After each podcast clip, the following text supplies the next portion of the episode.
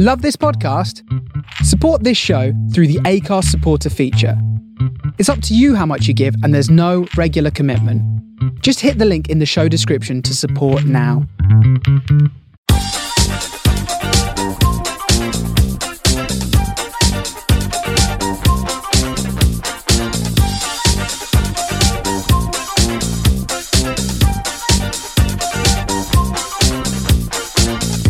Hiya. Hello there. How are you? I'm very well. How are you? I'm good, but you should be feeling fantastic. Mm, okay. How about I say, celebrate good times? Come on! Do you know why I sang that? Because it's a banger. it is a banger, correct. But you passed your life in the UK test. Oh yeah, yeah. I passed my life in the UK test. Woo woo. All right, no one likes to show off. I passed. I know. I'm very proud of you. What was it like? What was the experience of doing the test for real this time, not just us messing around on the podcast? oh, it's a whole process doing the test. So let me tell you a little bit about the whole thing. First, you arrive there, mm-hmm. and then they make you wait mm-hmm. because the first part is making sure that you are you. Basically, what they do is they take a photo of you, very prison style. They ask your name, your date of birth. They check your passport, and they kind of, you know, like they look at your passport photo and they look at you to make sure that you're the same person. But they do it for like awkwardly long. That they look at the passport and they look at you, and they look at the passport again, and they look at you, and they look at the passport again, and they look at you, just to make sure that you are you. And this is all before you've even started answering the questions. Oh yeah, yeah. This is mm, just at the moment you arrive. Then you need to leave absolutely everything in a locker. So you can have your phone, you can have your keys, you can have anything in your pockets. You cannot have a watch. You, you cannot have anything. And then you go to the body search. Oh, It's not as sexy as it seems. So basically, you have to uh, basically show that you're not going to cheat. so do you get a finger up the bum? What part of cheating includes something up the bum? Well, you could have stashed some information on like medieval Britain up there. Yes, but then the test is in a room that is an open room. It's not a booth. So then, w- would you like take it out in in front of everyone else? I don't know. Finger on the bum aside. The, there is a metal detector though, and then you have to like roll your sleeves up to make sure that you have nothing written there. And I had a jumper that has a little bit of a collar. So they asked me to um, sort of flip the collar to show them that I didn't have anything like hidden under my neck or under the collar. I had to take my belt out in case I, I had anything like a piece of paper or something stashed uh, behind the belt. Very, very serious. They really don't want you cheating. And then you wait again. And then you go into this room with a number um, that has a lot of computers from like 1997 monitors. You know the the ones that were really deep, that went really really back. They were that big, but the screen was only like 14 inches. and then you sit in this room. They check your name again to make sure that they set you in the correct computer and you start the questions. The problem is that you start with three questions that are practice questions. The thing is, I knew the correct answer for those questions, and, and the sign tells you that those answers don't count for the result. And I was thinking, make them count. I know these answers. Make them count. Mm-hmm. Why am I practicing these? I want these to be the actual questions of my of my test. Well, it's just to ease you in gently, isn't it? Well, but I knew the answer, so make them count. Then you have the 24 questions. And of course, there were questions there that I had never seen before. Like what? There was one, for example, about who designed the cenotaph. Whereas in all of the practice tests that I've seen, it always asks where the cenotaph was located, but not who designed it. And who did design it? Um, Lutyens, wasn't it? Uh, yeah, yeah, I'm sure it was. I, I've no idea. I've no idea. I mean, so um, see, I'm now I'm now schooling you on your own history. It was the blah, blah, blah, um, Lutyens. okay. Blah, blah, blah. Lutyens. Lutyens. I mean, if you're listening at home, it's just something must be going on with the microphone. That's why you cannot hear correctly the first name and very crystal clear uh, the last name. I'm sure that's what it is. It's not that we don't know the answer. It's Lutyens. And then you do your 24 questions, which, to be honest, because I've practiced a lot, I kind of did them in like 10 minutes. So you of there and you have in this head, well, shall I revise? And you revise a little bit the ones that you had doubts on, which were a lot in my case. but then you kind of want to trust your first instinct. You don't really want to change the answers because you think that something remember that you remembered made you put that answer. And then to be fair, it's really really good. Is you go out and probably about ten minutes later you get an email asking you to log in, and there it tells you whether you've passed or you failed. So you get the result not instantly, but about ten minutes later. It's basically you left, and then they give you the answer. So the people who are working there they don't have to go with consoling you if you failed. Oh, that's quite clever, isn't it? Yeah, it's like get out and let someone else deal with it. Oh, that is quite clever. But one of the things about doing exams is that anticipation, then you have to wait. I know at school and at university, it could be like a few months before you got your exam results. And it is quite nerve wracking that period in between. So at least at least you only had to wait like 10 minutes. What? Did you go for a coffee, have a wee, and then you got your results? Yeah, to be fair, I didn't even make it to the place where I was going to get a coffee and I already got the email. Problem there is that you need to remember your password for the government's website that you have your your login. And so you're on your phone trying to remember what password did I use for this one because you want to know whether you pass or you failed. And it's oh password is incorrect password is incorrect. Maybe that's part of the test. One you remembering your password. Yeah. But i can cheat on that one because i could have my passwords written down. Not oh, very yeah, not very safe but we could. Mm. okay so well done. You did it. You got the result that you wanted does that make you british now no so now basically I have to go through the whole process of applying. Boring. For citizenship, and it's like a very, very long form, very detailed, and then you need to collate a lot of documentation that proves that you're worthy. I'm losing the will to live just hearing about it. Mm, talking about the, losing the will to live, wait until you see the bank account to see how much the, all of that costs. Oh, you have to pay for this? You have to pay for everything. oh, gosh. I mean, I had to pay for the English test. Okay. I had to pay for the Life in the UK test. Okay. I have to pay for the application. Okay. And it's very difficult to get appointments that are free appointments. So most likely I'll end up paying for the appointment as well. Well, I hope you're excited about becoming British. I mean, joint bank account. Oh god. Oh, That's god. money coming from the joint bank account. The things we do to be part of an international relationship. Yeah, you pay. Well, you'll have to check because we've had quite a busy weekend and um, we've spent quite a lot of money. Oh yeah, we did. We had a weekend away. Yeah, we did. It was lovely, wasn't it? A long weekend. A long weekend away. It was really, really, really nice. Yeah, we went up to Liverpool. To which I've never been before. Yeah, and we absolutely had a blast, didn't we? I know, it was so much fun. We did everything from, I mean, we went to the Tate, we went to the Maritime Museum, we did Ferry Cross the Mersey, we did the Magical Mystery uh, Tour tour. Thank you. You're welcome. there was a magical mystery something there. So we went to Penny Lane and saw Strawberry Fields, did all the Beatles stuff. Uh, we didn't go in the cavern though. There was a massive queue. Yeah, but also they were saying there that it's not the original one. It's kind of like a reconstruction, and only part of it kind of coincides with where the or- part of the original would have been. So I, I, I wasn't fast with it. I suppose if people are listening to this and they don't know much about Liverpool, what what as a first time visitor, what how would you describe Liverpool? I would describe Liverpool as impressive architecture by the Mersey. It's a UNESCO World Heritage view, I think, that, that architectural lineup, you know, with the Liver building and the Cunard building and what was the other building? The other building. The other building. it's like UNESCO to be fair, the architecture is really, really uh, beautiful. That it kind of reminded me to some extent to some um, parts of New York. You know, in, in, terms of you know these architecture, these large buildings that occupy the whole block mm. instead of like one building next to the other. These massive buildings.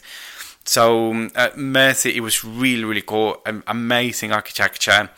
Um, fashion-wise, it was a choice yeah, the fashion in Liverpool is something else, isn't it, really? I'm a gay man, so that means that when I look at girls, I do love a side boob, but God, people love a side boob there. A side boob, a top boob, a down boob, uh, anywhere in between boob. I mean, there was a lot of nipples on show in Liverpool. There was a lot on show.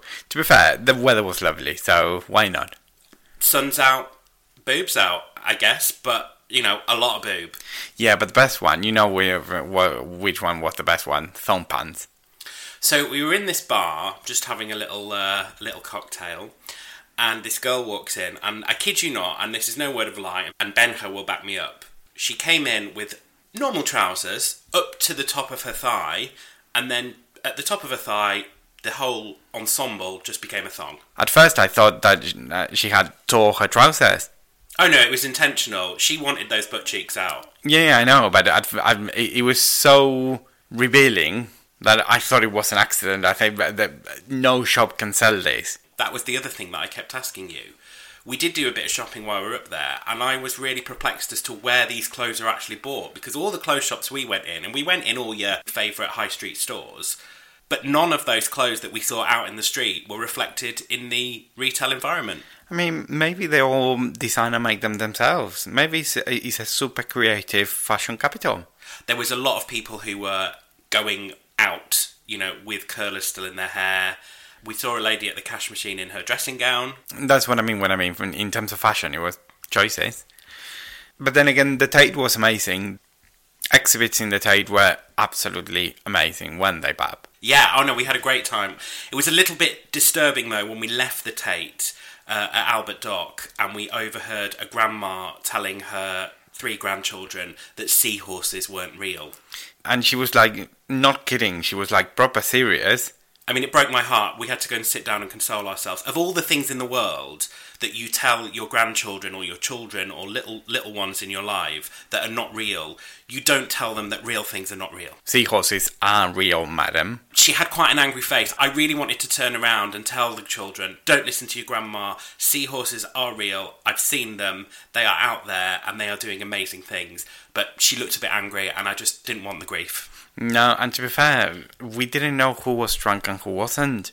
Literally, we left the hotel at half ten, and there were far more people than what you would have expected drinking beer. Yeah. On the harbour, on sitting outside the pubs, there were people queuing at Wetherspoons. Everyone had their Fosters.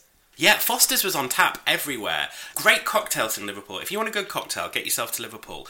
But if you want a decent pint of beer, I mean, it was literally Foster's everywhere. And I didn't think that people actually drank Foster's. Well, but I think it's because Foster's is um, manufactured in Manchester, isn't it? Oh, so they just like pump it down the road? I think so kind of like that. there must be like a, um, like a pipeline connected from the factory into all of the pubs. But speaking of cocktails, I mean the plastic straw is alive and well in Liverpool.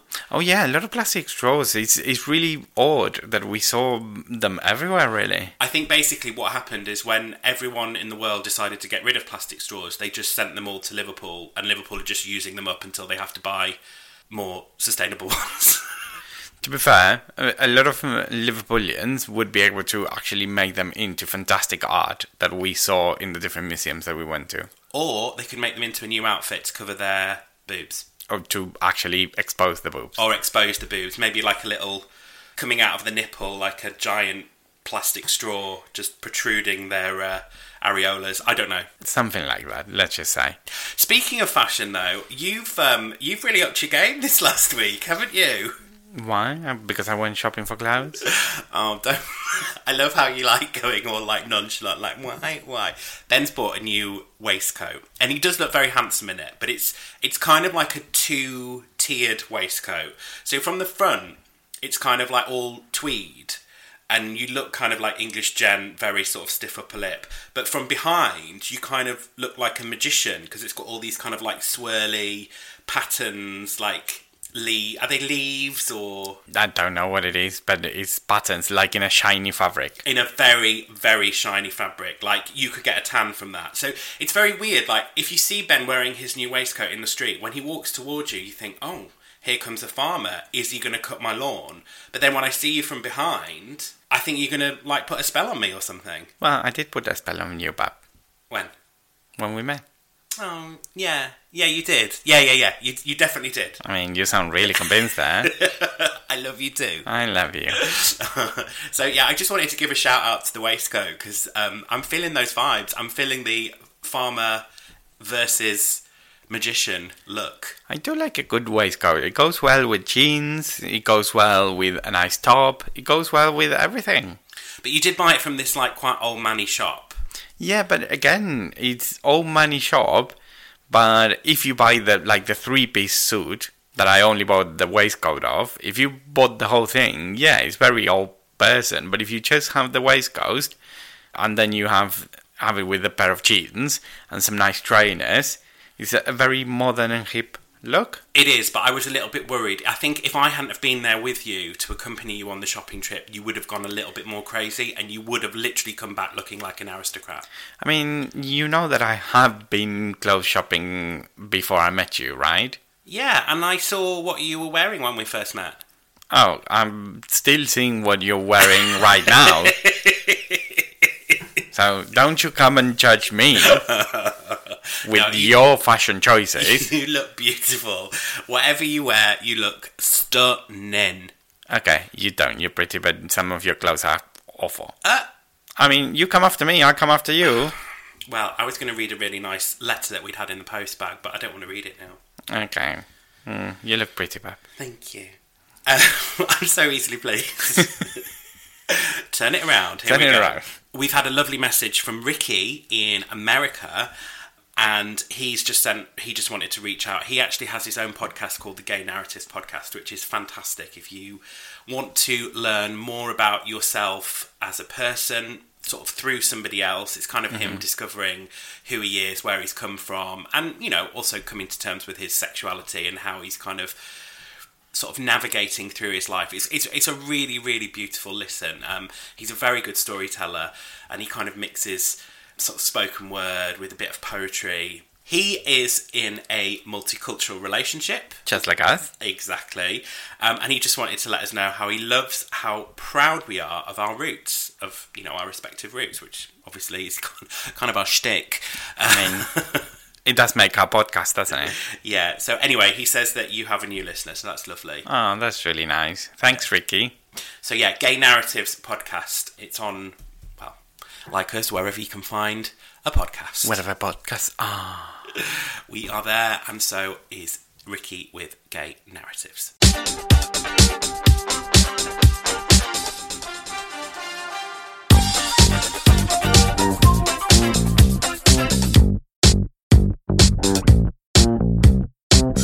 Well, Bob, as you know, we are in a multicultural relationship. Are we? Mm, yes, because I'm Argentinian. And I'm British. Uh, yeah, exactly, and we're just like at the beginning of our first episode of the podcast, isn't it? Introducing ourselves. And since we're talking about uh, Ricky being in one, I think that one of the things that we come across is that sometimes when we quarrel, we don't know if we're quarreling because the things that annoy us from the other one is due to um, cultural difference or whether you're just an asshole. Okay. So I thought that what we are, uh, what we could do in this episode is we can bring up our dirty laundry and sort of start talking about the things that annoy us from the other one and figure out whether it's a cultural difference or the other one's being an asshole. I absolutely love this idea. I've got probably a list, I don't know, in my head, but if I wrote it down, it would probably be about 50 pages of A4, Oh, really? That long? double sided. Double sided. Okay. Yeah. We'll see. We'll see. I mean, obviously, for me, your page of my annoyances would be blank. And no. What? there are things that you do that annoy me, Like what? like a lot of things. Like what? Okay, if you want to know, the first one on my list is why do you have to sleep all year round with the window open? Because I like the feeling of fresh air on my body while I fall asleep. Okay, summertime, brilliant. Very much agree with that. Winter, I'm freezing under the duvet. Okay, well, let's think about this the other way. When you're in bed, you don't wear any, well, neither of us wear any clothes in bed. Little fun fact for you there, guys. Fun fact. And if you're cold, you can put an extra duvet on, or you can wear pajamas. And if you're warm, you can uncover yourself. But I'll be too warm then. I'll be the, the problem is is if I'm hot and sweaty when I want to go to sleep, I'll be tossing and turning and I won't be able to fall asleep.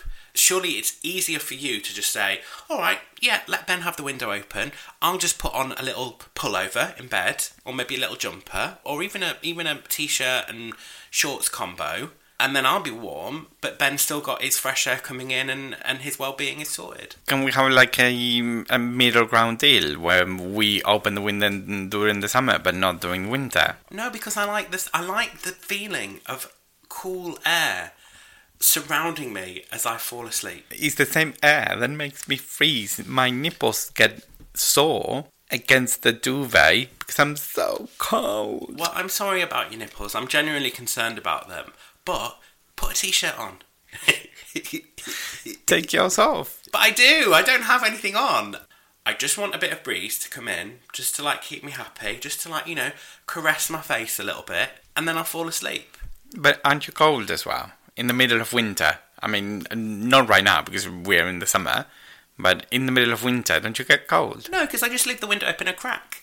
Just a tiny little crack. Just to let a little bit of breeze in. Just a little bit, and it comes in and it goes, breezy, breezy, breezy, breezy, breezy, breezy. And then I'm like, oh, thank you, breeze. And now I'm getting some fresh air. Oh, that's lovely. And I'm going to sleep.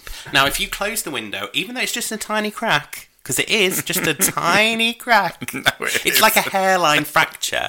No, it and that breeze is coming in. If you shut that window, you are preventing me from having a decent night's sleep. I'm willing to make that sacrifice. It's just a tiny crack. no, it's It is. It's like the smallest crack in the world. It's like you know when you you know when a stone hits your window and you don't even know and you're driving along and you just see that tiny little crack on your windshield. Wait, say it again how it sounds. Well, The breezy, the breezy, breezy, breezy. Yeah, but then you need to add to that breezy, breezy, breezy the sound of deer having sex. Oh yeah, that is true. That is true. So we we back onto uh, so it's breezy, breezy, breezy. Oh So we back onto. Uh, sorry if you were listening in headphones. and Yeah, you, that um, was- But you know, if you've ever wondered what deer sound like having sex, uh, you're welcome. Um, so we live on the back of a, a nature reserve. Yes. and we also so we back onto a nature reserve, but we also back onto a distribution warehouse. And I, for months, thought it was the sound of lorries braking heavily. Oh, it sounded like a horn, like some sort of horn from the lorries. And then one of our neighbours said, "Oh no, it's not. It's the um, it's the deer mating." It's deer bonking. But it's a tiny, tiny crack, and it doesn't let in much sound. Well, it does, it does. And the thing, that's the bit. but that's what it's like, isn't it? Yeah, I know. Ah, ah. and I'm trying to fall asleep whilst I'm absolutely freezing. And also, I'm listening deers who are having a bad. and these deers, whilst I'm trying to fall asleep because I have work in the morning, are having a better night than what we're having. They're just bonking. Well, not there. me because I've got my breeze, because you got your breeze. my easy breeze. And you know what? It would also be more acceptable if it weren't that when you fall asleep, you grab the duvet and you roll and you completely uncover me and you still Oh, well, the I'm sorry, Bab. You can't blame my unconscious self. I'm not in control of that. Who am I supposed to blame? I mean, if we've got issues, you know, talk to me in the daytime, not about what my nighttime self does, because that is beyond my comprehension. yeah, it's, it's beyond science, your unconscious self. Well, unless you want to like attach me to some like computer or something and speak to me through my brain while I'm asleep. Take me a little bit to the past and to your friends, your family, your extended family, everyone that you know. Leaving the window open. Is it a British thing or are you just being an asshole? Well, I know my neighbour when I lived in Birmingham, she also did the same thing. And she'd done it her whole life. She's a lot older than us. So there's m- far more years of breezy, breezy, breezy. Yeah. But her husband wasn't bothered. He just got on with it. He just put on a jumper. A jumper to bed. The Yeah. most was really comfy, isn't it? Although that house was in Birmingham, so you didn't get the sound of the deer uh, uh, uh, um, having fun in the background. But it's just a tiny crack. You don't get much sound through. So are we calling this a British thing or is it just you being an asshole? I think it's neither. I think it's just what I need personally. Okay, let's also leave it for our audience to decide as well. Sleeping with the crack open, cultural difference, or is Ben being an asshole to me? Well, I tell you what is being an asshole. You leaving the toilet seat up. It's the bane of my life. Literally, the first thing I do in the morning is literally go round the house. It's like domino rally. I knock all the toilet seats down. Now, let's analyze these from science.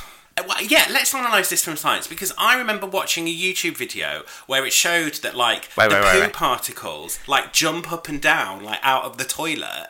So like all the poo is like coming out of the toilet and like going down the stairs and stuff, and, like in our faces while we're watching television because you don't put the toilet seats down. These particles are just going everywhere. They're probably like landing on the cat right now, on the carpet. They're probably in the cupboards, in the frying pan. Like it's going everywhere.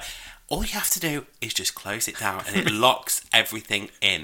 What YouTube channels are you watching where sentient poo particles are jumping out of the toilet? I've seen to a come, video. To come and contaminate your life. I have seen a video. Now, let's start with actual science. First of all, Are you a qualified scientist? uh, I've done science in my life. What level qualifications have you got? Mm, I have a master's in science. Okay, I think that qualifies you Okay. more than me. but have you watched a YouTube video about poo particles? Not that one particularly, but to be It's honest, it's disgusting. Like the particles, like point, point, point, point, point. They're, they're going all around the house. to be honest, I kind of want to see it now. I'm going to show you in a minute. I really want to watch it, but I, I'm not. So, first of all, the amount of times that whether it's up, whether it's down, someone has to put it up and someone has to put it uh, to put it down. So eventually, is like it cancels each other the effort. So it doesn't really matter whether it's up or down. We're not like those people in those clocks that your grandma used to have, where like the man came out when it was sunny and then the lady came out when it was raining. We are, but the thing is, if it's up, then you have you put it down. But if it's down, I put it up. But why should I be doing you literally doing your dirty work? Why is it dirty work? Why do I have to? Because I am exposing myself to potentially harmful pathogens. I mean, I do flush, you know. I know, and and you usually spray as well, but you know, oust does not sort everything. And also, if I'm if I'm having a number two, I will leave it down. I'm not going to purposely, after having a poo, lift in the toilet seat. Hmm. I just don't understand why you can't just push it. For me, it's like, what if somebody like randomly came round to our house and they went to the toilet and they were like, oh, this is a house that leaves their toilet seat up. Because we're two men that be standing up, But it's just really not that hard just to close it and lock it all in. and it's also not that hard to lift it. And actually, it's easier to do one than the other, isn't it? What do you mean? Well, if you think about physics, I'm not interested in the physics of this, Bab. What I'm interested in is the hygiene and the respectability factor. Well, but if you think about it, is if the toilet seat is down, the muscular effort that it takes to lift something is more than the muscular effort that it takes to take something down. So actually, because you put the toilet seat down, I have to make more physical effort No. to lift it every time I have a wee. No, and I'll tell you why. Because as we're primarily working from home at the minute, you're upstairs. Now, we're blessed with having two toilets upstairs and one downstairs. Yes, we are a three toilet household. I'm not going to make a big deal out of it. I am because I love it. I lived way too long in places that had only one bathroom. Now, I know you flip between two toilets upstairs. So let's say you have your morning toilet visit is in our ensuite. Yeah. Then you go into the into what people would call the family bathroom. Yeah, because the family bathroom has a window, so it gets a little bit of light, so it's nicer. Whereas our ensuite is completely enclosed, so it's really dark. Yeah. So you've gone you've gone to the toilet twice in the morning, say for example. Yeah. But in those two visits, you will have lifted them and you would have lifted the lid and left them up for the whole morning. Now, in the meantime, I'll be downstairs and I'll be going to the toilet down here. So say I've gone twice and I've lifted it up to go to the toilet, lifted it down, lifted it up, lifted it up. Then I'll maybe come up to you in the afternoon and give you like a cup of tea or something like that, or when or, or after lunch or something. And the toilet seats have been up all that time, and then I push them down. So actually, I think you'll find as the day goes forward, I'm actually doing more physical activity than you because then you will go to those toilets again, And you will lift both of them up and leave them there. So actually, you're probably lifting the toilet seats once or twice a day. I'm probably pressing them down four or five times. Yeah, but that's your choice because you're downstairs and you bring it up, down, up, down, up, down, up, down. That's your choice, not mine. So th- that's it. Let's generalize this a little bit. Isn't the toilet seat up and down like a universal household discussion? But it shouldn't be. It shouldn't be. It should be as easy as yes, I'm going to do the right thing with my life. I am going to close the toilet lid and I'm going to leave the bathroom, wash my hands actually before you leave the bathroom, dry them, and then I'm going to get on with my day. So what I'm going to do is I'm going to leave it in the position in which I used it. So if I weed and put the seat up, I'm going to leave it up. If I had a number two and put the mm, toilet seat down, I'll leave the toilet seat down. I'm, I'm not going to purposely lift it afterwards. Well, I'm going on strike. So if anything falls into the toilet bowl now, because I'm not closing the toilet, see, that's the other thing. It's a safety thing. What if you go into the toilet or the bathroom and you take your phone in and you like trip up and then your phone goes down the toilet? Whose fault will that be then? Well, to be fair, what happens is if your phone falls into the bathroom, then you have all of these poo particles that are trying to get out of the bathroom uh, from your YouTube video that are going to lift it out of the toilet. So it'll be fine. I don't think they're that strong. I mean, I know I'm gullible, but I don't believe that poo particles can lift a phone out of the toilet like some levitation device. To be honest, it's just as plausible as these poo particles going out of the toilet and, and getting all over the house. Well, I think the entire world thinks that this has got nothing to do with culture. This is purely you being an asshole. So I suggest we accept that and move on. Mm, no, and actually, I think the thing is, I think this one is going to leave us on a stalemate because realistically, I think that it's it's a multicultural thing. I think that every single culture, every household in the world is probably having this discussion right now. I just don't like the fact that you seem quite proud of the fact that you do it as well. You're quite, you're looking quite smug. I think if I took a picture of you now, people would be on my side even more because you're just like, yeah, yeah, I leave it up. So what? So what? And I think I, I'm not even going to go back into all the reasons because you know my my feelings on this. I'm backed by science. Mm. That's why I'm smug. And that smugness, it would take me to the second one, because if you want to talk about gross, dear listeners, you know how you have this thingy on your sink in the kitchen, whose sole role is to catch muck from going down the drain? Does it have a name? Yes, it's called the most pointless invention in the world. Well, as you can hear, Ben hates the fact that that thingy fulfills its purpose and stops muck from going down the drain. So what he does is he takes it out so muck can go down the drain. Absolutely. I don't want to be touching those. Those bits are disgusting. It's like bits of food, bits of stuff off the floor, the cat's like mane. Like it's disgusting. It needs to go straight down the plug hole. Yeah, but the thing is, then they block the plug hole. Well, we cross that bridge when we come to it, don't we? And let me remind you: what are yellow gloves for? And let me remind you as well, if you have to call a plumber to come and, and sort of do your drains, porn lies to you. It's not like porn. You, you're not going to get like a, a beef plumber that is going to say, oh, I think someone needs their pipes cleaned. I should hope not. That plumber came when I was at work. Which one? The, first one. Have you been hiding a plumber from me? No, I was I was out at work and you were with the plumber. I should hope not that it was fulfilling your fantasy. Thanks very much. But the thing is, you hate that fact that this thingy does his uh, its job. But then when we met, you had a whole plastic container filled with awful mucky water where you dropped your things to soak. Oh, I miss my bowl. Oh, yeah, I I completely eliminated that the moment I could. Well, I think it was a it was a relationship deal breaker pretty much. You were Oh. like, you can move in with me, but you can't bring your washing up bowl.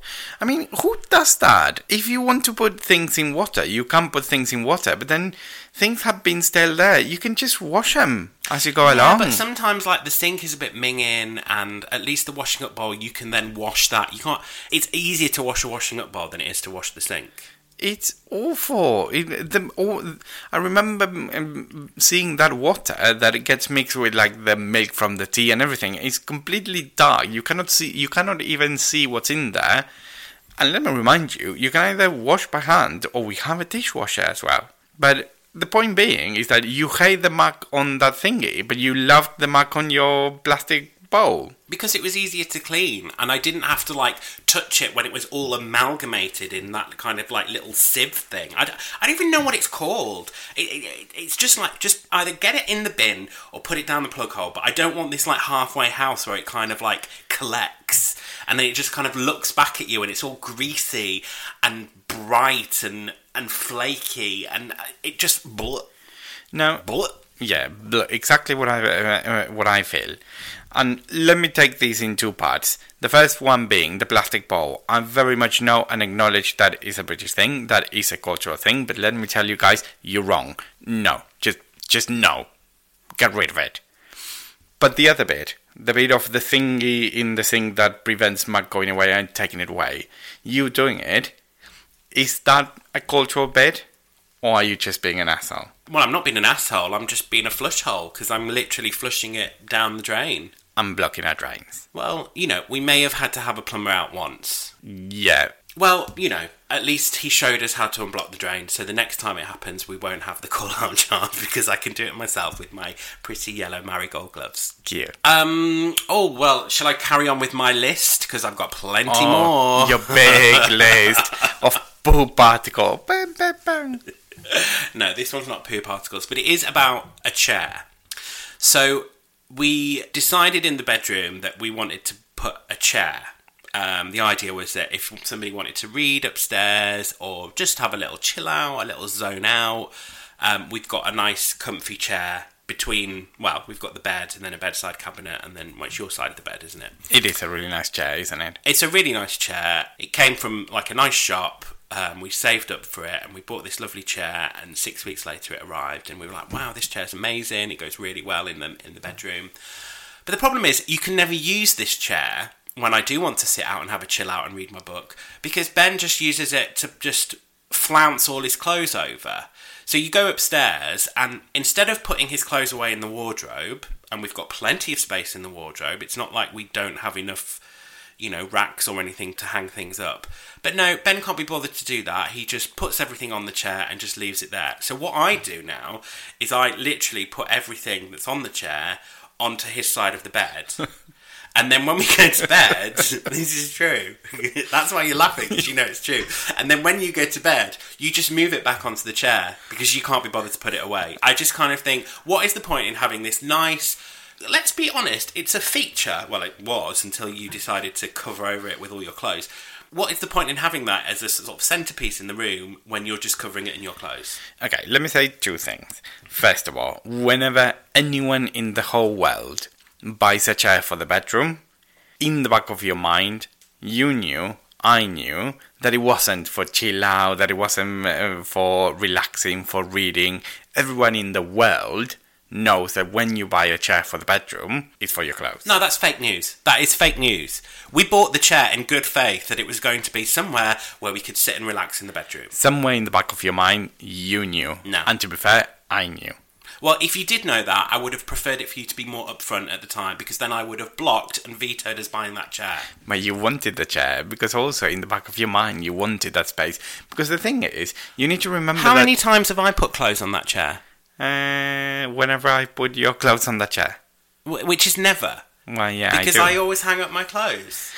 Well, you do and you don't. You put your clothes on the back of the bed. So then suddenly you kick, uh, whilst you're asleep, you kick a, a pair of trousers with a belt that falls and bangs into the floor and it wakes me up. I might do that occasionally, but it's hidden, it's out of sight, out of mind. Your clothes are right there, right in the middle of the room, just screaming at me saying, You can't sit here because I'm laid here. But also, let's take the um, again the realistic approach uh, to this. There are clothes that are not clean enough to go back into the wardrobe, but they're not dirty enough to go into the laundry. So you need a buffer zone. you need a space where these, you know, these trousers, for example, that you've worn. So if you were, if you worn them, you can't put them in the wardrobe again. But then they're not dirty enough to go into the wash. You're still gonna wear them. So you need a buffer zone, and that's that chair is the haven for all of these intermediately used clothes. Do you know what? Do you know what? I just it's just kind of come to me. I've got a bit of a light bulb moment. You're actually quite a messy person. Am I? Yeah, you are actually quite messy. I was just thinking now about your office where you work. Quite messy. And I don't mean messy as in dirty. I mean messy as in there's like paper everywhere and bits. Like you never throw away a receipt. It's nine impossible that you would ever throw away a receipt. That's for the planet because I always, when I get a receipt, I just automatically put it in my pocket and then I forget about them. receipts all over the house. When you cook, oh my gosh, like I can't believe that I've not said this already. When you cook, it's like we have lots of utensils here because you do like to cook. But when you do every meal that you do, you use every single utensil in the house. Most people can use like one pan. No, you have to use five pans to make one mashed potato serving. And it's just insane. Okay, so I won't cook anymore.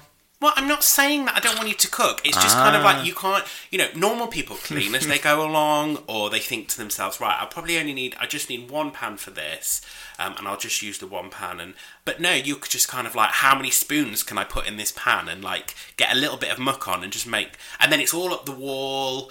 And, Come on, you it's know, not like that, and you know I mean, it. it's like it's if we talk going back to the poo particles. It's like not only am I like bombarded by poo particles every day, I'm also bombarded by like fat particles as well, like coming from the kitchen, like just. A, I think you're being a little bit of a drama queen. Second, again, chair for clothes is a worldwide thing. You're the only person in the world who complains about that haven buffer zone for clothes that are not dirty enough to go into the wash, but not clean enough to go into the wardrobe.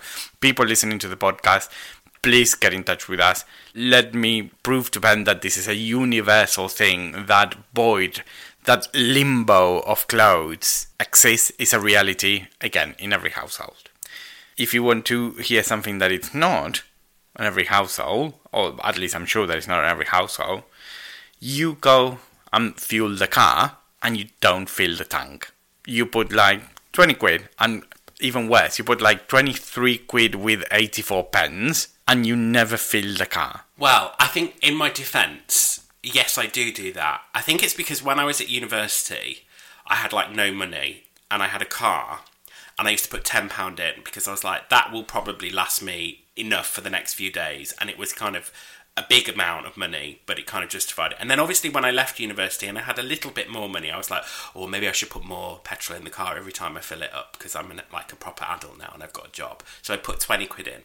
And then despite the fact that petrol has got much more expensive and we've now got a bigger car, I've just always had it in my head that like 20 quid feels. And I think even before I was at university, I had a moped as well. And I mean, I used to put in like five quid in that and it used to film me. And it, I used to like drive for about 500 miles on that. So I think it's just kind of something that's become habit. It's not because I'm tight or I'm a skinflint, it's just. It's something that's kind of become a habit of mine, and I can't get out of that. But don't you realize that when you do this, you just have to go to the petrol station more often because you haven't filled it, so you, you're still going to use it. And the thing is, from my perspective, coming from uh, from Argentina, I think that you don't want to spend a long time in a long queue, and also you want to make sure that you filled the car, so you kind of you know when you fill it and it kind of comes off automatically, and then I go again and I go again, and probably I can feed another five, six quid after after that. I make sure that it's to the top because I hate going to the petrol station. And in Argentina, when sometimes if there's the price rises and so on, so you always try to get as much as you can before the price rises again. So you always fill it as much as you can. Okay, I've got a confession to make here. Okay. So I do like going to the petrol station. What do you mean you like going to the petrol station? well, Who likes going to the petrol station? because they have really nice chocolate bars there. I've never seen you coming back with chocolate bars when you go to the petrol station. do you I- do you eat them in the car? I sit in the car and have a Kit Kat chunk. This is a full blown realization for me that you sit in the car munching on chocolate after you've gone and put twenty three pounds no, with. I, t- I tell you what, because sometimes, sometimes I'm like, well, after we've had our tea in the evening, after we've had our dinner, we might want to have some chocolate. But if it's like if it's like in the mid middle of the morning when I have to go and get petrol, I'm like, well, if I have some chocolate in the car now and I don't tell Ben, then we can have chocolate again in the evening, and he'll be like, he'll think it's the first time today that I've had any chocolate, and we'll be enjoying the chocolate together. It's just like you know how some people like meditate or do yoga. I just like to sit in a car and eat a Kit Kat chunky. Do you get like high on petrol fumes as well? Why? I actually do sit in the forecourt, yeah, in the car. If there's no one behind me, I quite like to do it. You know, I quite like to wolf it down before I've left the pumps. But usually, I drive just to the side. Oh God, what what has it come to? But yeah, the thing is, is whenever I need to use the car, then I need to go and fill uh, the petrol station, and I'm not gonna get you a Kit Kat chunky.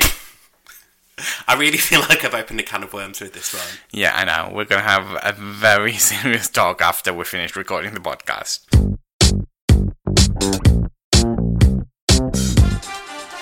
Um, okay, well, thank you for listening today. I really feel now I have to go and fight for my relationship. And who would have thought that it would end over a Kit Kat chunky In a petrol station. in a petrol station? Well, on the forecourt, on the forecourt. But well, guys, everyone listening out, just tell us: Are we in a multicultural relationship with cultural differences that pose uh, challenges, or are we just being an asshole to each other? well, 10 minutes ago I would have said that you're being an asshole, but I feel like I have a lot of sucking up to do now um, because there's a lot of Kit Kat chunkies that you've missed out on. Oh, and especially the white one. Oh, I really And you the know I like white chocolate. know. You bitch. So, if you have enjoyed today's show, please do like, subscribe, tell your friends about the podcast. Um, it's great to hear from you, um, and it's really, really humbling to know that you are um, encouraging other people to listen as well. Um, if you do want to get in touch with us, Let us know uh, contacting us through Twitter at barebackpod. we are on Instagram at Bareback Podcast. You can find us on Facebook, just searching bareback. You just just have to search for us. And if you want to send us a good old fashioned email, and you never know, we might reply to you uh, or read your message out on air, which is even well just as exciting. Uh, we are at barebackpodcast at gmail.com. I feel like this particular episode, I need your comments because I'm sure that all of the things that Ben complained about are things that everyone does. Talk about complaining. I've got a massive headache now. Well, go get, go get some petrol, get a Kit Kat Chunky and some ibuprofen from the petrol station. She's been a bitch tonight. Love you, baby. I love you too. Bye. we'll see you next week. Take care. Bye.